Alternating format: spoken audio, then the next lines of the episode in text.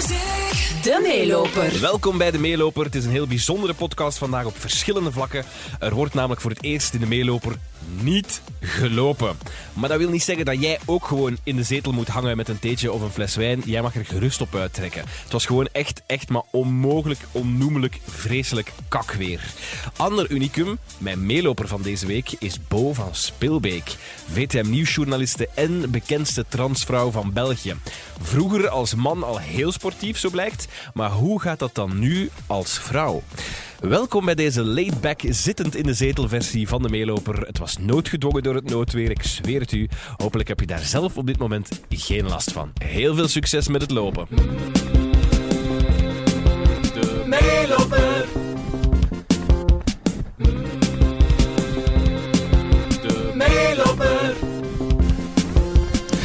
Unicum in eh, de meeloper moeten we toch wel al direct zeggen. Namelijk, we zijn niet aan het lopen, Bo. Nee, nee.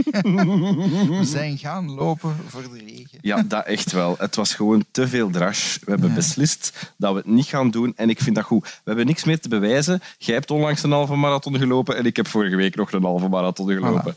Dus Wel, op zich, kijk. ik wist niet dat jij zo'n sporty spice waard. Ik moet dat eerlijk zeggen. Goh, vroeger was ik sportiever dan nu eigenlijk. Ja. Eh, ik heb eigenlijk na mijn transitie lang stilgezeten. Maar eh, voordien ja, heb ik toch eh, eerst in mijn jonge jaren, twintigtal jaren, hockey gespeeld. Hockey? En daar ben ik dan mee gestopt, omdat dat met VTM niet te combineren viel. Ja, ja, hockey. Dus, dus echt op een niveau dan ook echt Nee, van, nee, nee, nee, maar dat was toen...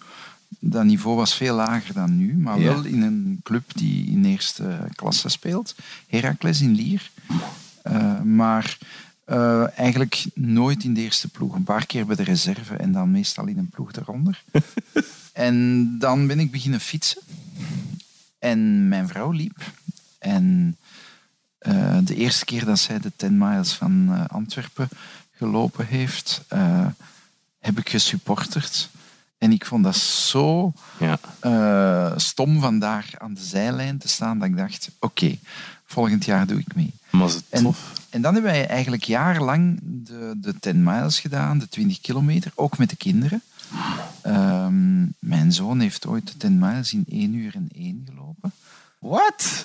Dat is Eh, extreem. Wauw, dat is goed. dat is Amai, goed, dat is stevig, ja. Wow. Hij was toen 16 of 17.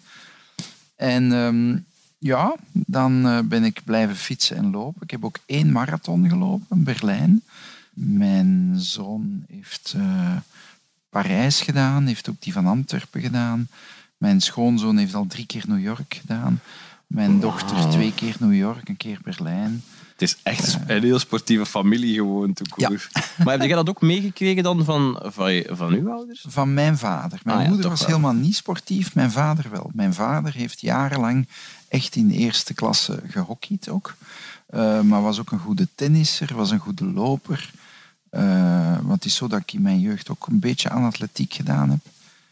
En ehm, ja...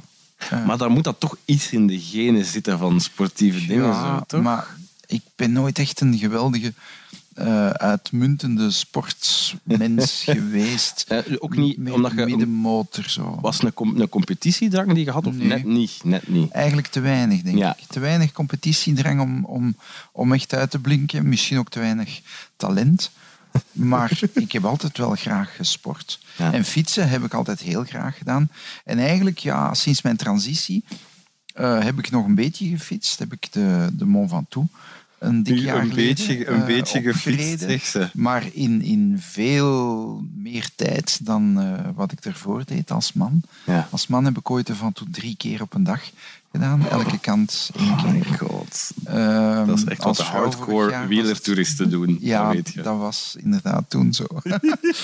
en eh, ja, nu heb ik eigenlijk wel zin om, om toch ooit opnieuw een marathon te lopen. Als ik kan. Maar dan moet ik echt wel meer gaan, gaan trainen. En dat zit er voorlopig nog niet in.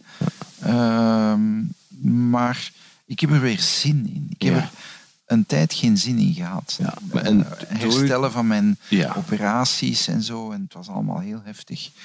En ehm, het is eigenlijk een beetje door de kinderen. Hè, want ehm, eh, wat we nu gedaan hebben was de, de halve marathon van Disneyland. Ja. Eh, die hadden we eh, in 2016 ook gelopen. Dat was toen de eerste keer dat dat georganiseerd werd. En het leuke in het park, hè? dat is Voor in de parken, in en rond de parken. Ja, dat is ja. eerst af, eh, dus een halve marathon, 21 kilometer. De eerste zeven kilometer zijn in de twee parken. Ja. En je ziet echt wel elk hoekje van het park. En dan ga je naar de, de dorpen er rond. En dan vanaf kilometer 16 eh, kom je terug langs elk hotel. Dus dat is eh, heel leuk. Maar wat nog veel leuker is, is dat ehm, ongeveer de helft toch van de deelnemers verkleed loopt. in oké. Disney-figuren. Wij dus ook. Ehm, maar dat is fantastisch. Hè? Je hebt ook, want je, dat is een heel run weekend. Je hebt de vrijdagavond ook een 5 kilometer loop. Zaterdagmorgen 10 kilometer, zondagmorgen de halve marathon. En sommigen doen het allemaal. Mijn schoonzoon heeft het allemaal gedaan. In drie verschillende eh, Outfits. outfits. Maar jij... Ehm, en ja, het is altijd een hele discussie van wat we gaan aandoen. Dit jaar was het de, de alien uit Toy Story, Oh, die met top. de grijpkraan ja, oh, fantastisch. Eh, omdat dat redelijk makkelijk eh, te maken is. Je, we hadden echte loopkleren, dus een loopbroek, een loopshirt. Ja, natuurlijk. Ja, we Eh, moeten wel een halve marathon erin Ja, ja, voilà. lopen. Dus, ja. er zijn outfits die moeilijker zijn. Ja, ja. Maar, en dan pas je die gewoon aan. Je laat die bedrukken met bijvoorbeeld hier het logo van de Pizza Planet. hè.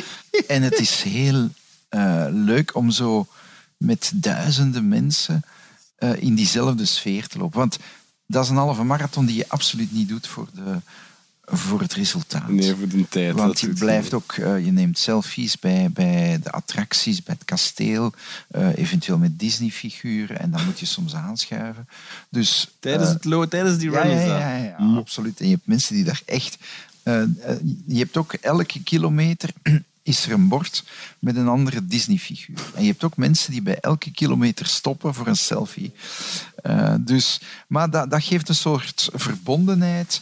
eh, een, een, ja, een heel ja, goed lachse eh, sfeer. Bon enfant, zouden ze in het Frans zeggen. En de, de medailles zijn fantastisch. Die zijn, dat zijn de mooiste medailles die ik heb. Oh. Eh, die zijn super groot. Houdt je loopmedailles allemaal bij? Ja, ja, ja. Ja, ja, toch wel? Oh, ja, ja, ja, ja. Ik heb het minste aantal medailles van het hele gezin eigenlijk. Eh, dus ik, ik denk dat mijn vrouw het grootste aantal medailles heeft.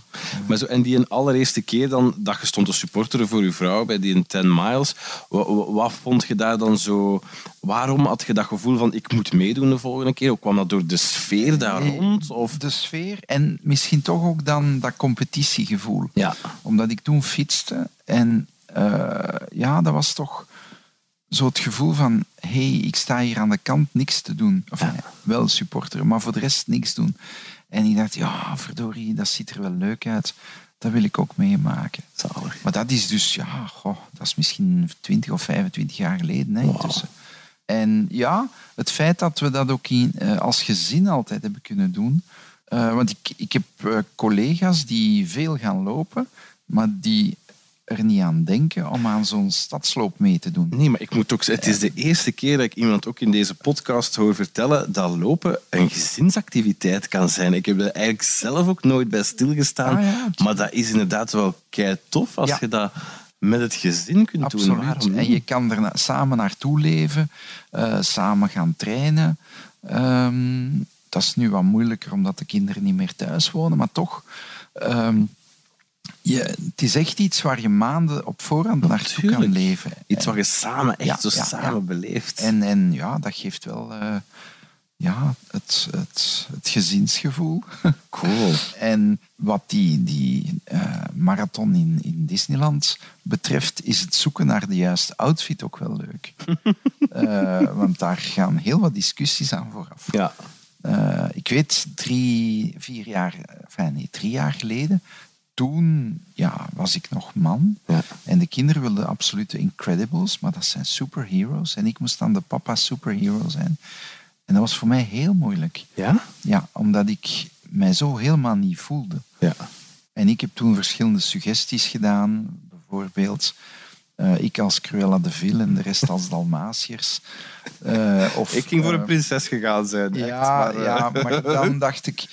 Een suggestie was eh, mijn vrouw als Sneeuwwitje, ik als boze koningin en de kinderen als dwergen. Maar dat is allemaal niet weerhouden. Afgeketst. Onbegrijpelijk. Maar, maar ik krijg mijn kans, denk ik. Want in mei gaat er voor het eerst een Princess Run zijn. En daar Mm. zal ook een halve marathon bij zijn. En daar, als ik het goed begrepen heb, moet je daar als prinses verkleed zijn. Voilà, kijk. Dus ook de mannen, denk ik. Dan moet het Tenzij die als eh Prince Charming kunnen komen. Maar, en toen jullie als de Incredibles dan gegaan zijn, eh, kon, kon je dat toen al uitleggen aan je gezin? Wa- waarom dat je Nee. je daar niet goed bij voelde? Nee, mijn vrouw wist het. Eh, want die wist het voor ons huwelijk. En de kinderen, ja, die, ik denk dat die soms... Ja, enfin, echt een vermoeden hadden ze niet, maar bon, het was mij al wel meer overkomen dat ik bij eh, themafeestjes eh, in een vrouwelijke outfit eh, verscheen. Dus dat wel. Hè. Bijvoorbeeld als Patsy uit Absolutely Fabulous. Oh, wat een figuur. Schitterend. Maar ehm, dus ja, dat was, ik kon het toen niet uitleggen. En ehm, ja, ik heb mij gewoon geschikt naar, naar de rest. En het was een fantastisch weekend. Ja. We hebben ons enorm geamuseerd. Eh, dus ja, dat was, dat was echt onvergetelijk als ervaring. En ja, het looptempo is anders, hè, want nu ook. Ehm, de twee jongens hebben voorop gelopen. Dan eh, de twee jonge meisjes. En dan eh, mijn vrouw en ik eh, in een derde pelotonnetje. Ja. Oké, en nu En dan- even, even eh, een stoute vraag. Hè. Ja, ja, ja. Ligt, het, jullie tempo dan aan de ouderdom of aan het feit dat je nu als vrouw dit doet? Aan, in mijn geval aan het gebrek aan training. ja, dus ik was al heel blij dat ik het Dat uiteindelijk ging. heb uitgelopen. maar ja, maar ik loop altijd met hartslagmeter. En door het feit dat ik toch al zeker meer dan twintig jaar eh, loop en fiets, of toch duursporten doe, Hm. denk ik dat ik mijn lichaam redelijk goed aanvoel. Ja. En dat ik mijn grenzen kan, kan aanvoelen en voelen aankomen. Ja. En dat is wel belangrijk. Ja, maar dat is het feit misschien eh, dat je niet die extreme competitiedrang Ja. hebt, zorgt er misschien ook voor dat je veel meer luistert naar je lichaam. Veel meer, eh, Ja, ja, absoluut. En dat is een, een raad die, denk ik, voor elke loper geldt, of fietser. Eh, luister naar, naar je lichaam. En eh, ja, als je de grens voelt naderen, eh even Kalm. stoppen. Ja. Met het is, geen schande, om, het is geen schande nee. om op het gemak te Nee, lopen. Ik moet dat ook zo vaak zeggen tegen Ja, mensen. ja, ja. Met de Van Toe, dat was mijn eerste sportprestatie als vrouw, had Gella van de Caveille, de judoka, mij s'morgens gezegd, Bo, je moet aan niemand iets bewijzen. Hm. Doe het voor jezelf. Luister naar je lichaam. Als je vindt dat je moet stoppen, stop. Eet iets, drink wat, kijk naar het landschap. En eh, ik heb dat eigenlijk gedaan. Het was de eerste keer dat ik ook gestopt ben tijdens de beklimming, wat Ja. ik ervoor nooit zou gedaan hebben. Een voet op de grond zetten. En nu heb ik dat wel gedaan. En ik vond het geen schande. Ik ben boven geraakt. eh, in ongeveer twee keer de tijd eh, die ik ervoor nodig had. Eh, maar ja, ik heb, het, ik heb het toch maar gedaan. Eigenlijk vind ik dat wel fijn aan dingen zoals stadslopen. of het nu die 10 miles of de 20 kilometer is. Of ja, je hebt zoveel lopen. Hè, Ja, in, overal, ja. in Hasselt, in Mechelen, in, in Brugge. En eh, dat, is, dat is zo het groepsgevoel. En dat vind ik heel tof. Heel tof. En je ziet eh, mensen van alle leeftijden. eh, en ja, ik heb gewoon heel veel respect voor iedereen die dat doet. Eh, zeker als je toch naar de, de grotere afstanden gaat. Eh, en soms zie je dus mensen van wie je denkt van hoe kan die dat? mensen met toch redelijk wat overgewicht. Ik heb ook op dit moment een beetje overgewicht. Eh, ook redelijk oude mensen. Eh, en je hebt mensen die daar een soort van snelwandeltempo op nahouden. Maar ja, bon, Maar ze doen het ze toch maar. doen het. Hè? Ja. 21 kilometer snel wandelend, dat is ook niet iedereen gegeven. Voelt dat nu heel anders en raar om dat nu te doen als vrouw? Ik bedoel, je hebt Nee. wel een ander lichaam nu. Ja, mijn lichaam is in principe... ehm, dus mijn krachten zijn verminderd. Ehm, ik heb geen testosteron meer. Ik maak geen testosteron meer aan sinds mijn operatie. Hè. En testosteron is een, een, eh, een spierversterker. Wordt ook als doping gebruikt. En ja, dus mijn, mijn lichaamskracht is, is geminderd. En soms voel ik dat ook. Eh, een typisch voorbeeld, een, een, een bak met zes glazen flessen water. Ehm, ja, je, je hebt een, je, een soort spiergeheugen. Dus je weet, als ik zo'n volle bak moet vastpakken, moet ik daar een bepaalde kracht voor uitoefenen. En nu mispak ik mij daaraan. Malé, En lijkt dat altijd zwaarder dan, dan vroeger. malé. En dat is gewoon omdat mijn hersenen zeggen, je moet die, die krachten erop zetten, maar ik heb minder kracht. En dus ja, voel ik dat. Een, domweg een, een eh, deksel van een, een pot confituur open doen is voor mij nu veel moeilijker dan vroeger. Omdat ik in mijn handen minder kracht heb. Gewoon een keer goed kloppen op die pot van onderboven, dat weet je Ja, ja, dat wel. weet ik. Maar dan nog, hè. Dan nog, hè. Eh, dus ja, dat zijn van die dingen... Vind je dat dan betant? Want dat is goh, iets dat je ook niet, nee. niet, niet wist waarschijnlijk op voorhand. Dat dat zou gebeuren, Ja, ik wist dat wel? dat kon gebeuren, maar ik, eh, het is merkbaarder dan ik had verwacht. Hm. Ook nu met, met die halve marathon. eh, ja, uiteraard belandt dat ook in, eh, in het laatste nieuws. Of Ja, ja, ja. ALN. En ergens zag ik bij de commentaren iets van, ja, maar eh, als gasman geboren bent, dan heb je meer kracht dan vrouwen. Nu, hier in dit geval, het was geen competitie. Het is niet dat ik Het is een groot discussiepunt natuurlijk wel in heel de sportwereld ook wel. Absoluut. eh, Caster Semenya is, is echt wel het voorbeeld. En vroeger zijn er nog geweest. Hè. In het tennis had je René Richards, die nog eh, de trainster is geweest van eh, Martina Navratilova. Was ook man geweest. Bij het skiën heb je, heb je er gehad. En dan is de discussie, ja, mogen die meedoen met, met vrouwen? Omdat Ja. ze toch een mannenlichaam hebben of hebben gehad. Vind je dat ook niet raar dat daar over dat soort zaken gediscussieerd wordt door eh, ja, waarschijnlijk 99 of meer procent niet-transpersonen in de sportwereld over dat Ja. soort zaken? Het zijn mensen die geen enkel idee of ervaring hebben van hoe dat, dat is, die Ja, wel ja, uiteindelijk moeten gaan beslissen van eh, we gaan die wel of niet toelaten. Goh, eh, je kan natuurlijk objectieve metingen uitvoeren. Hè. Eh, de bloedwaarde en zo. Ehm, ik begrijp het wel, hè, want inderdaad, als, als transvrouw, zelfs met minder kracht en spierkracht dan, eh, dan mannen, heb je misschien toch nog een voordeel tegenover cisvrouwen, dus die als meisje geboren zijn. Dus ik begrijp de discussie wel. Maar ja, kan je dan maatschappelijk aanvaarden dat je dan uitgesloten wordt? Is een moeilijke. Je hebt toch van die stemmen nu die opgaan natuurlijk om, om sporten veel meer eh, onafhankelijk van geslacht te maken. Hè. Ja. zeggen van, we Ja, veel meer gemengd gaan, gaan competities organiseren. Ja, want er zijn maar weinig sporten die, zeker ploegsporten, die, eh, die gemengd zijn. Hè. Ik vind het bijvoorbeeld fantastisch nu om die eh, gemengde aflossing te zien. Ja, ja, De- ja, inderdaad. ik vind dat, dat is voor mij echt wel een verrijking voor de atletiek. Eh, maar je merkt daar ook hoe, hoe groot het verschil is tussen mannen en vrouwen. Ehm, maar voor de rest, wat heb je?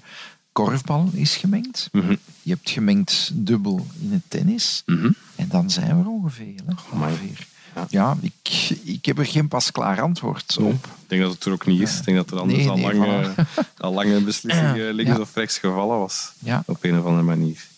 Hoe, hoe, hoe, hoe beu zijt je het om de hele tijd nu te moeten eh, praten en geïnterviewd te worden als, als transvrouw Bo van Speelbeek? Heb je nu niet zo ondertussen al zo'n moment bereikt dat je denkt van ik, wil, ik wil nu echt gewoon Bo zijn en niet meer Eh, transvrouw Bo? Het, het, ja, het komt dichterbij. Ja. Eh, maar ik, ik besef wel dat ik eh, ja, toch heel wat heb doen bewegen.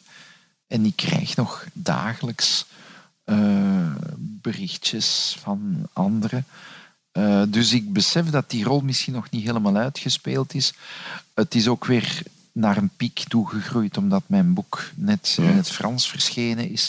Dat ik dus nu van Frankrijk, van Franstalig België, zelfs van Canada, want het komt uit in Canada Ja. eh, in november. Maar effectief, het zou fijn zijn om dat op een bepaald moment achter mij te laten. Al weet ik ook, gewoon door, eh, door het feit dat ik zo lang als man geleefd en gewerkt heb en dan nog Bekend, bekend was zelf, ja. was. En ja, ik ben 60, dus ik, eh, ik heb zoveel, niet zoveel jaren meer om het te doen vergeten. Ja. Bovendien, elke keer dat er iets over mij verschijnt, wordt nog eens Ja. verwezen naar. eh, Dat lijkt mij zo Dat lijkt mij ja. echt ambetant. Ja, ik weet dat dat eh, voor sommige transpersonen heel moeilijk is en onaanvaardbaar. Ja. Maar ja, het, het verschil is groot. Hè. Als je eh, een, een transvrouw of transman bent van 18 of 20 of 22 en je begint pas te werken en niemand heeft je ervoor eh, in je andere gedaante gekend, ja, dan wil je liefst dat En dat niemand dat weet. Voilà. Maar bij mij is het natuurlijk anders. Hè. En, en ze, ja, er zijn er zo nog. Maar ben je daar dan jaloers op dat zij het wel gewoon hebben, ja, wat, moet ik dat nu zeggen, dus wat stiekem in de duik hebben, nee, hebben want die kunnen hebben doen? het ook niet in de duik kunnen doen. Hè. Dus er zijn er een aantal die... eh, ja, kijk, als je jarenlang piloot geweest bent als man en plots ben je daar als vrouw, heb je natuurlijk ook wel de collega's die daar allemaal een mening over hebben. Ja, je bent sowieso dan Dus, even talk eh, of the town. dan kan Ja, voilà. Ik zeg, het is alleen maar als je eigenlijk heel vroeg begonnen bent in, in je puberteit. En eh, ja, je kan je volwassen leven beginnen starten met je, als, ja, met je met echte identiteit je echte identiteit. Ja. Dus dat is het grote verschil. Eh, en tegenwoordig ja, beginnen ze daar echt wel op, op ja, 10, 11 jaar aan. Dus dat is helemaal anders. Hè? Ik vind dat ook weer, dat is ook weer een moeilijke, een moeilijke kwestie natuurlijk. Want ik neem aan dat jij eh, je transitie, dat je daar super bewust voor hebt kunnen kiezen. Je hebt eigenlijk je leven lang bijna ongetwijfeld nagedacht daarover. Van oh, Ja. hoe zit dit in elkaar? Wat is dit? Wie, Ja, ja. wie ben ik? Allee, dat, dat, is Ik het heb waar een bibliotheek vol boeken. ja, voilà. Maar een, een kind of een jongere of een puber heeft natuurlijk niet heel dat lange proces doorlopen van daarover nadenken. Nee, maar bij sommigen is het echt heel duidelijk. Ik ken er die, hè, die nu rond de twintig zijn, maar eh, van wie de ouders zeggen van ja, maar toen hij of zij eh, vier jaar vijf jaar was, of zes jaar, Toen wisten we het al. was het heel duidelijk. Ja. Bij mij, eh, ik zeg het, mijn, mijn eerste bewuste herinnering is toen ik acht was. Het was ook niet zo duidelijk, omdat... Maar wat was, dat- wat toen- was dan die eerste herinnering? Wat was dat dan toen je acht was? De dan? eerste herinnering was eh, bij eh, een schooltoneel. Eh, we, we hadden elk jaar met het college, een, een jongenscollege, avonden om geld in te zamelen voor de sneeuwklasse. En er was altijd een algemeen thema en elke klas deed wel iets. En dat jaar, in 67, ik was acht jaar, was het thema televisie. Maar televisie in 67, dat was wat wij noemden Brussel-Vlaams, de BRT. En, en dat was het zo ongeveer. En mijn klas deed een eh, western eh, toneeltje. Want elke zondag had je wel een western met John Wayne op de ja, televisie. sowieso. En er was één jongen van een jaar of twee ouder. En die was de omroepster. En die mocht zo in zo'n soort oud televisiemeubel, zoals het er vroeger waren, aan de rand van, het, van de scène, van het podium. Die kroop daarin en die kondigde telkens de nummertjes aan. En die had een mooie blonde pruik en een witte kooltrui, zo'n rolkraagtrui, echt 60s. Helemaal opgemaakt. En ik was een cowboy met een snor. Sorry. Ik vind er nu heel grappig om over na te denken. En ik vond dat verschrikkelijk. En ik was zo jaloers op eh, die jongen die dus de, de omroepster was. En het jaar daarop was het thema circus. En dan had ik wel geluk, want dan waren wij met de klas de majorette van het circus. Dus mijn eerste drag op een scène is toen ik negen jaar oud was als majorette van het circus met het tennisrokje van mijn moeder aan dat een beetje opgerold was, want dat was nog te lang en dan met een veiligheidsspeld en eh, witte laarsjes van die fuck me botjes. Eh, ja, ja, dus voilà. Hoe, hoe reageren mensen op straat? Durven mensen jou aanspreken? Soms wel, ja, Ja? ja, ja. Onlangs had ik het hier nog eh, in het winkelcentrum in de buurt. Een, een vader met zijn dochtertje. En ja, die, die sprak mij aan en die zegt, mag mijn dochtertje met, met jou op de foto staan? Ja. En dan heb ik een foto genomen. Eh, en eigenlijk heb ik nog, nog geen negatieve ervaringen gehad nadien. Vroeger wel. Hè. Ik heb vroeger toch een paar femme de la rue of MeToo-ervaringen gehad. Maar eigenlijk sinds mijn transitie niet meer. Ja. Eigenlijk het belangrijkste is, is uiteraard wel dat ik eh, een gewoon gezinsleven leid eh, met mijn vrouw. Eh, dat ik een gewoon beroepsleven heb, dat ik opnieuw het, mijn journalistiek werk kan doen. Waren dat de dingen waar je op voorhand voor, het meest voor vreesde dan? Dat, dat het, ja, dat het abnormaal toch zou wel, verlopen? Ja, ja, ja. Ja en het, is niet, het blijft moeilijk, hè, maar eh, ja, toch heb ik, de, ah, zeker op, op VTM heb ik echt wel de kansen gekregen hè, om, om voor te doen. Iets waar ik niet zeker van was voor ik het heb durven zeggen. Hè, want Mhm. dat is een van de redenen waarom ik het zo lang heb uitgesteld. Dat is dat ik vreesde voor mijn gezin, mijn job. En eh, uiteindelijk is het allemaal eh, heel goed verlopen. Ik ben niemand kwijtgespeeld in heel mijn traject. Eh, niet mijn familie, niet mijn vrienden, eh, niet mijn werk. En dat is wel heel anders bij Ja, ja. sommigen. Weer daarom dat dat voor mij ook wel misschien de belangrijkste boodschap is. Van, kijk, mensen, als je in je omgeving iemand hebt zoals ik, aanvaard die zoals die is. Eh, sluit die niet uit, in tegendeel. Ja. Eh, en het is niet omdat ik nu blond ben en, eh, en een vrouw dat ik minder bekwaam zou zijn. Nee, natuurlijk niet. het is ook niet omdat ik nu blond en vrouw ben dat ik plots alleen maar modestukken zou kunnen maken. dus eh, Kunt je ergens begrijpen dat sommige mensen het wel moeilijk hebben met een transpersoon? Absoluut. En, en het blijven moeilijk hebben daarmee? Want absoluut. Ja. Ja. Eh, ik, ik heb daar begrip voor. En omdat het soms ook vanuit, een, eh, vanuit het onbekende komt.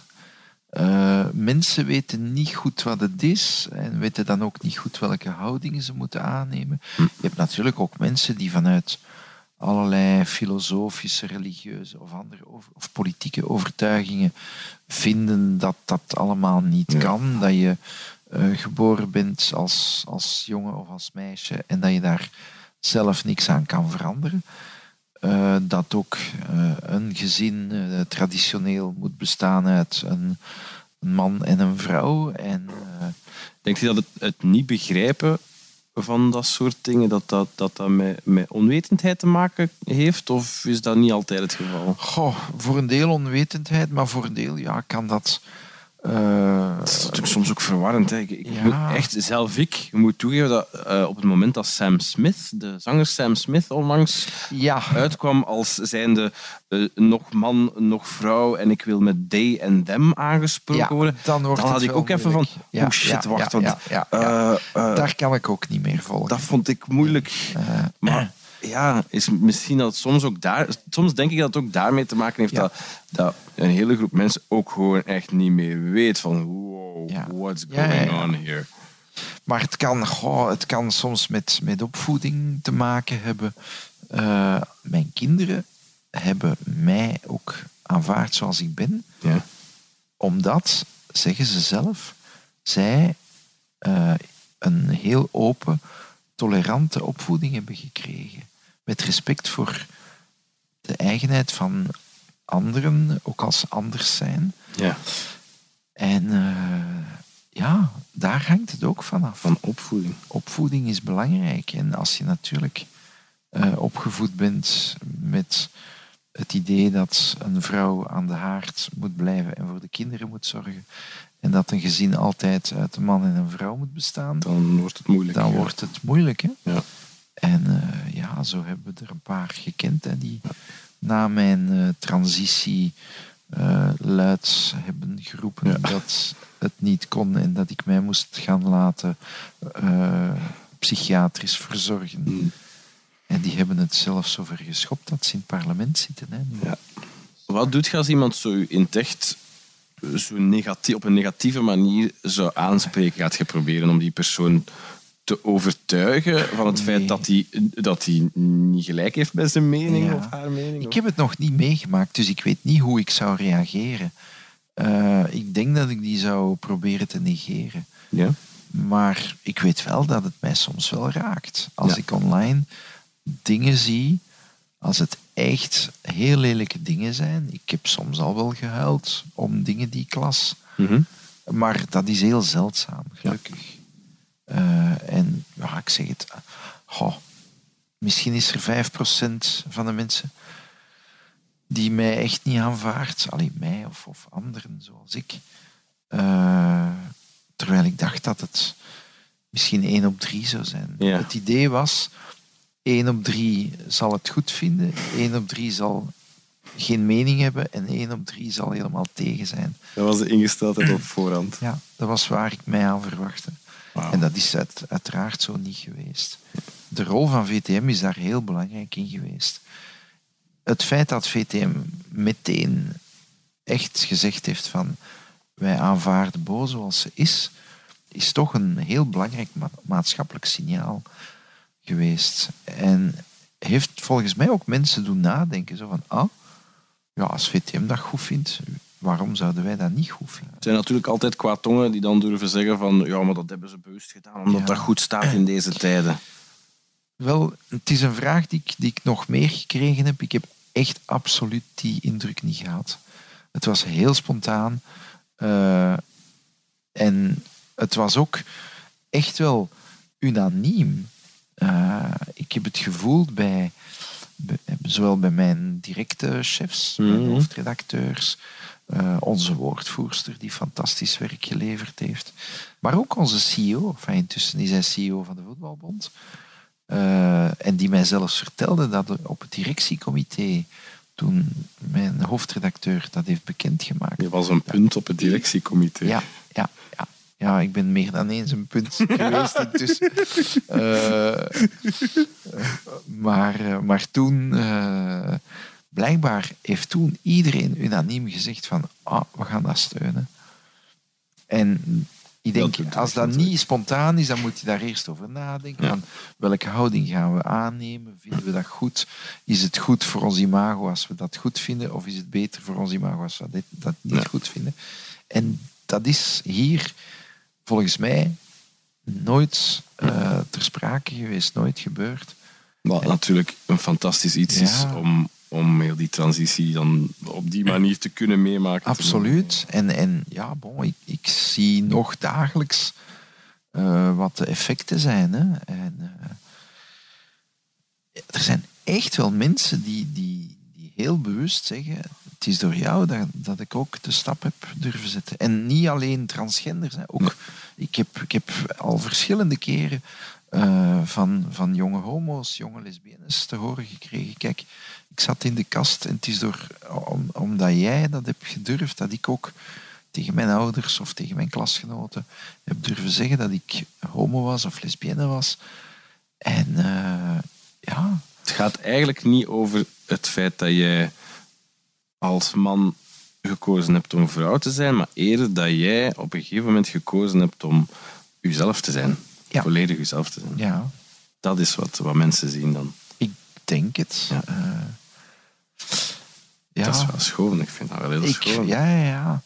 Heb jij momenten gehad dat je het toch ook moeilijk vond? Op het moment dat je al de keuze gemaakt Ja. had van ik ga Ja, nu... ja, absoluut. Ja, toch wel. Eh, sommigen zeggen, ja, het is, het is een, een sprookje. Ja, zo lijkt een- het nu. Zo lijkt ik vind het En- fantastisch om te horen hoe positief je erover bent. Ik maar- heb ook mijn momenten van twijfel. En nooit, ik heb nooit getwijfeld over de beslissing zelf.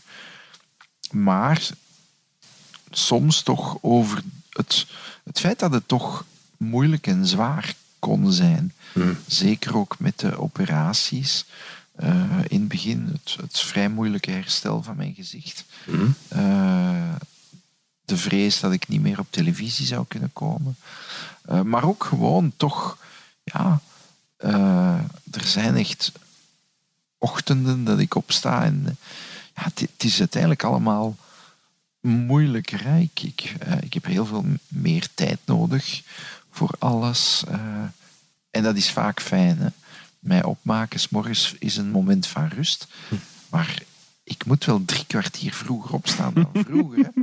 Dus, dus er zijn ook momenten dat je, dat je denkt van... "Goh, pff, vandaag heb ik er geen zin in, maar... eh, maar het weegt allemaal niet op tegenover het geluk dat ik erbij gewonnen heb. Ik ga nog een keer stoeme vraag stellen, maar echt een stoeme vraag. Er zijn geen stomme vragen. Jawel, soms zijn wel. alleen stomme antwoorden. Heb je, s- eh, gebeurt het soms dat je wakker wordt en dat je vergeet dat je bo bent? Dat je, dat je nog ergens, dat je in eerste instantie denkt van, dat je als Boudewijn nog wakker wordt. Zo. Of gebeurt dat echt niet? nee, nee, want eh, ik ben altijd bo geweest. Dus de verpakking ziet er anders uit, maar de inhoud is niet of, of niet echt veel veranderd. Ehm, dus ik, ik heb mij soms al afgevraagd van, heb ik nog gedroomd eh, met mezelf als, als man? En dat is misschien in het begin nog wel gebeurd. Dat zou Ja. wel eens kunnen. Maar ja, eh, ik vergeet op de duur ook dat mijn lichaam er anders uitziet. Ja. Ik bedoel, eh, ja, het, het, zit, het zit vooral tussen de oren. Hè. Het, is, het zit meer tussen de oren dan tussen de benen. Ja. Eh, dus nee, eigenlijk niet. Soms vind ik ook wel dat ik misschien nog niet echt volledig de vrouw ben die ik graag zou willen zijn. hè. Maar eh, Maar je zal toch- ook niet dat elke persoon heeft Ja, dat je altijd voilà, een, nog, wel. een nog Ja, betere ja. en een nog knappere en een nog, weet ik veel wat allemaal versie van jezelf wilt zijn. Heeft niet iedereen dat. Ja, ik denk het wel. Ja, ja. Dat is waarschijnlijk wel logisch. Hè. Je hebt natuurlijk soms heel zelfzekere mensen die zichzelf fantastisch vinden. en die worden dan president van de Verenigde Staten en zo. Bijvoorbeeld. Eh, maar ehm, ja, de meeste wens- mensen hebben toch wel af en toe hun twijfels eh, over zichzelf. Ik vond het heel fijn dat ik mocht langskomen, Bo. Je was heel welkom. En de prinsessenloop in Disneyland die ga ik onthouden. Voilà. Welke prinses zou jij willen zijn? Amai, dat is een heel goeie. Ik heb het enorm voor Bella van Bellen en Beest. Ik zal niet het beest zijn. De Meeloper. De Meeloper. dat het belangrijk is om jezelf te kunnen zijn. Dat heb ik geleerd van Bo van Speelbeek, denk ik. En dat het belangrijk is om mensen te steunen. Of het nu als supporter is langs de kant bij een loopwedstrijd of gewoon in het dagelijks leven, dat maakt niet uit. Maar die steun, die is belangrijk. Daarom ook even dankjewel zeggen voor jullie steun. Dankjewel om zo aandachtig te blijven luisteren tot het einde van deze podcast. Doet me echt heel veel deugd. Eh, check gerust ook een van de vorige afleveringen of luister volgende week naar de nieuwe meeloper met een van Vlaanderens populairste posterboys. Tot dan. De meeloper.